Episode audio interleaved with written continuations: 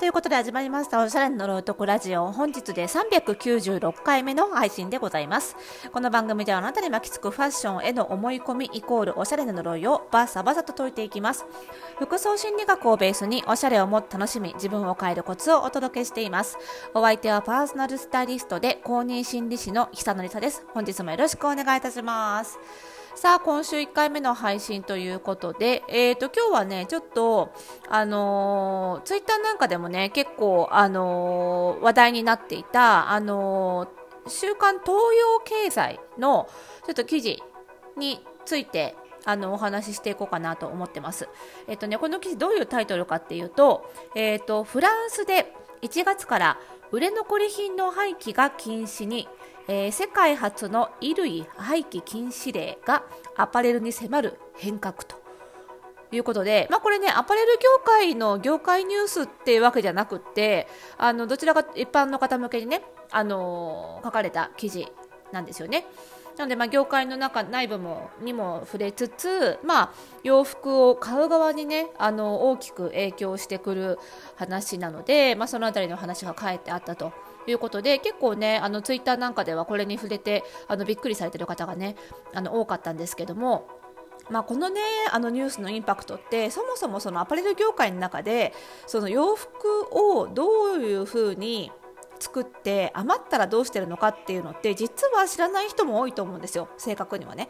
それが分かるとよりこのニュースのインパクトが分かるかなと思うのでその辺りのお話をねちょっとあとはまこういう流れがね今後消費者にはどういう影響があの考えられるのかっていうのをねちょっと具体的にお話ししていこうと思うんですけどまずこのニュースなんですが、えーとまあ、2022年1月、まあ、今年の今月からですよ。今月から、まあ、ファッションの発信地であるフランスから、まあ、あの衣類の廃棄を禁止する、えー、規制がスタートしたと。いうことなんですね。でこれはまあ売れ残った新品の衣類をあのそのメーカーが、えーと、焼却したりとか埋め立てとかによって廃棄することを禁止するというこという規制が始まったということなんですよね。でまあ、これによってそのアパレル業界のま構造が揺るぎかねないんじゃないかという話です。であの記事の後半ではねあの日本国内はということで、まあ、現状、日本ではそういう規制ができるという動きはまだ見られてはいないんですけども、まあね、フランスというファッションの先進国がそういう方向に舵を切ったということもあるし、まあ、SDGs とかもねあの非常に叫ばれていますので、まあ、そういうこともあるので、まあ、今後はねフランス以外の国もあの右に習いになる可能性はあるよねというふうに触れながら、えーとアダストリアというえー、日本国内でのアパレルメーカーありますけれどもね、えーと、ローリーズファームとかねアパートバイローリーズとか、あの結構人気のブランドをあの輩出している、えー、会社ですけれどもここではね実はあの去年の2月からあの会社の規定として、えー、在庫の焼却処分を行う行わないようにしてるんですよっていう話なんかが後半では触れられていました。はい、でねそのこのお話を今した時にえ余ったの。焼いてるんだ。余った服。焼却。埋め立てしてんの？っていう風に初めて聞いてびっくりされた方もいらっしゃると思うんですね。そういえば売れ残った服って最終的にどうなるのか考えたこともなかったっていう方も多いと思うんですけどね。あの私はあのもともとこのパーソナルスタイリストになる前に、えーと、オンワード樫山とエリーバイスというところであの商品企画の方をやっておりましてその商品の、ね、在庫最終的な在庫をどうするかみたいなこともあの考える立場でいましたので、まあ、こういうこういうねその 最終的に売れ残ったのどうするかっていうのはもうずっと悩まされ続けた、えー、メーカー勤務時代だったわけですけれども実際にねあの本当の本当にもういろいろ手を尽くしますよ、えー、まずはセールをやってでアウトレットがあればアウトレットに持って行って最終的にファミリーセールもやってそれでもそれでもどうしても残っちゃうものっていうのはやっぱりゼロにはできないわけですよね。それがどうするかというとやっぱり最終的には焼却処分とかを目立てしかないわけですよ。単純に捨ててしまうわけですねゴミとして。でねこの記事をツイッターで拡散する際にもっと寄付すればいいのにっていう声もちらほら見かけたんですけどももう寄付はね随分してますもうだいぶ前からしてるんですがあのもうねもはや断られてる状態ですね。途上国からも。あのもういらないよと。そんなに送ってくれても困るよと。いうことで、まあ、洋服のねあの寄付っていうのは非常に難しい問題ですね。これ災害の時にもよく言われてると思うんですけどもう中古あげるなんてもってのほかですよね。なんでかというと新品でいくらでも寄付が来るからです。まあ洋服余ってるわけですよね。で新品ですらやっぱりそのね万人が着やすい服とそうじゃない服ってあるわけでで受け取る側も好みもあるし生活環境によって着やすいもの着づらいものあるわけですよね。何でもかんでも受け取れるわけじゃないよと。いうことで、まあ、サイズの問題もありますしね。なので寄付するったってやっぱり限りがあるわけですよ。そうするとやっぱ最終的には焼却燃やすか埋めるしかないということになっちゃうわけです。で、まあ、そもそもねそう考えるとやっぱりこの現代の洋服が、まあ、やっぱりね需要に対して供給しすぎという構造がやっぱりあるわけですよね。作りすぎ。でこれどういうことかというと、まあ、どんどんどんどん人口、まあ、少子化になっていってますよねなんであの一番こう洋服をね特会引っかい楽しんでくれる若い層というのが減っているので昔と同じように作ってもやっぱりどうしても売れ残ってしまうわけです。なんですが、まあ、特に、まあ、日本ちょっと海外は分かりませんけどねこと日本国内でいうとやっぱりねあの前年との売上対比主義っていうのがどうしてもあるのであの売上を伸ばそうと思ったら作る量は減らせないわけですよ。もうあの玉がなくなったら売れないわけですからなんで減らせないので、まあ、その辺で何とかして売りさばけっていうことでどんどんどんどん作ってしまうというところであの大量に余ってしまうという構造があるわけですね。なので売上市場主義だとこの廃棄問題っていうのはなくならないわけですよ。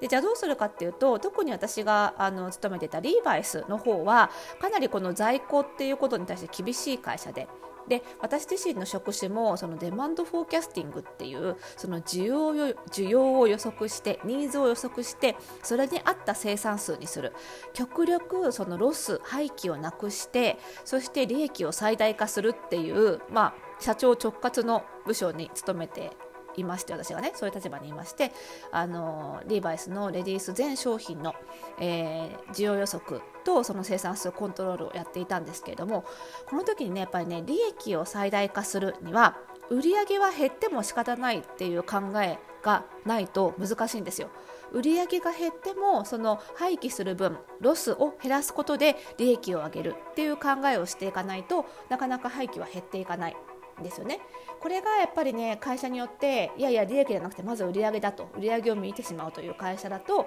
こういう判断ができないそうするとやっぱり廃棄は減らないんじゃないかなっていうふうに思うんですよね。でじゃあでもやっぱり廃棄は良くないよねという今ね流れになっていますので今後どうなっていくかちょっと消費者としても気になりますよね。これやっぱり少子化になっていきますのであのこれまで通り枚数洋服は売れないわけですよね。それでもその会社としてやっていかなきゃいけない社員にお給料出していかなきゃいけないなるとどうなるかっていうとやっぱりね最終的には洋服1枚の単価値段を上げていくちゃんと適正なその必要な分だけ作って売れば済むというふうにするには1万あたりの価格を少し上げていかないと会社が成り立たないということにやっぱりなるわけですよ。そうなると簡単に消費者今度消費者目線で言うとね簡単にいやもう洋服捨てるなんてもったいない燃やすなんてね地球にも良くないから優しくないからやっぱり必要な分だけ作っていくようにしようよって簡単に言いたくなりますがそうなるとそうそれをやろうとすると洋服の値段が上がるっていう形で消費者に跳ね返ってくるわけですそれも仕方ないと飲み込めるかどうかですよ。ここを飲み込んでいかないと。あのこの廃棄問題っていうのはやっぱり改善していかないと思います。やっぱりね今のどんどんどんどんねこのなんていうのかなあの少子化ですしあとは全然日本にと日本においては特に景気が上がっていないあの給料が全然上がっていないっていうことでそのどんどんどんどんねあの洋服の値段は本当に下がっていってます。そうするとどうなるかっていうとその値段が下がってしまうことでもたくさん生産をして薄利多売でやっていかなきゃいけないだから生産数を抑えられないっていう背景もやっぱりあるわけですよね。なのであのその辺りを考えてもやっぱり廃棄を減らさなければいけないのであれば値段を上げざるを得ないだから消費者としてそれを飲み込むんだったら値段が上がるのも仕方ないよねってうなずくしかないということなんですよね。っていう話をすると消費者目線からは困るよと。いやいや安くていいものを今まで通り買いたいよっていう声結構上がると思うんですけどやっぱり私ねここでブーイングを出すのであればね私も洋服も買う側ですからブーイングそういうことを言いたくなる気持ちもすごくわかるんですけどやっぱりねここで考えなきゃいけないのはそのね洋服の値段が上がっちゃうと困るよっていう声を上げるんじゃなくてやっぱりねお給料が上がってないのおかしいよって言うべきなんだなと思うんですよね。やっぱりお給料が上がっていかないから高い服が買えないだから高い服が売れないから安い服をたくさん売ってそれでなんとか稼いでいかなきゃいけないっていうねこの悪循環になっているんだと思うのでやっぱりねあの経済政策としてお給料を上げていかなきゃいけないんだろうなと思うんですよね。お給料が上がれば高い服も買える。高い服買うようになったらメーカーも売ろうからメーカーにいる社員さんのお給料も上がるっていうこの循環にしていかなきゃいけない。だから物価が上がることが怖いんじゃなくてそれに伴ってやっぱり稼げないのが怖いんだと思うのでそうなるとその、まあ、そんな洋服の値段があるんだったら廃棄禁止するのやめようよっていう方向じゃなくってやっぱり廃棄は良くない。服の廃棄は良くないやめましょう。だから服の価格もちゃんと適正価格に上げましょう。それに伴ってやっぱりちゃんと給料が上がる経済政策にしてほしいっていう方向にやっぱり声を上げるべきなんだなっていうふうに思いますね、まあ、これはなかなかね個人の力では難しいんですけどね。やっぱりあの政治参加をしてなんとかそういう方向に、ね、働きかけていくしかないんじゃないかなというふうに思います。そう考えていくとねやっぱり政治とファッションっていうのも全然あの別世界の話ではないのであのおしゃれ好きな人もねちょっと私も含めてね考えていかなきゃいけない問題なんじゃないかなというふうに思います。皆さんは洋服の価格についてどう考えていますか？ぜひそんなお声も、えー、マシュマロから聞かせていただけると嬉しいです。それではまた次回の配信でお会いしましょう。おやすみなさい。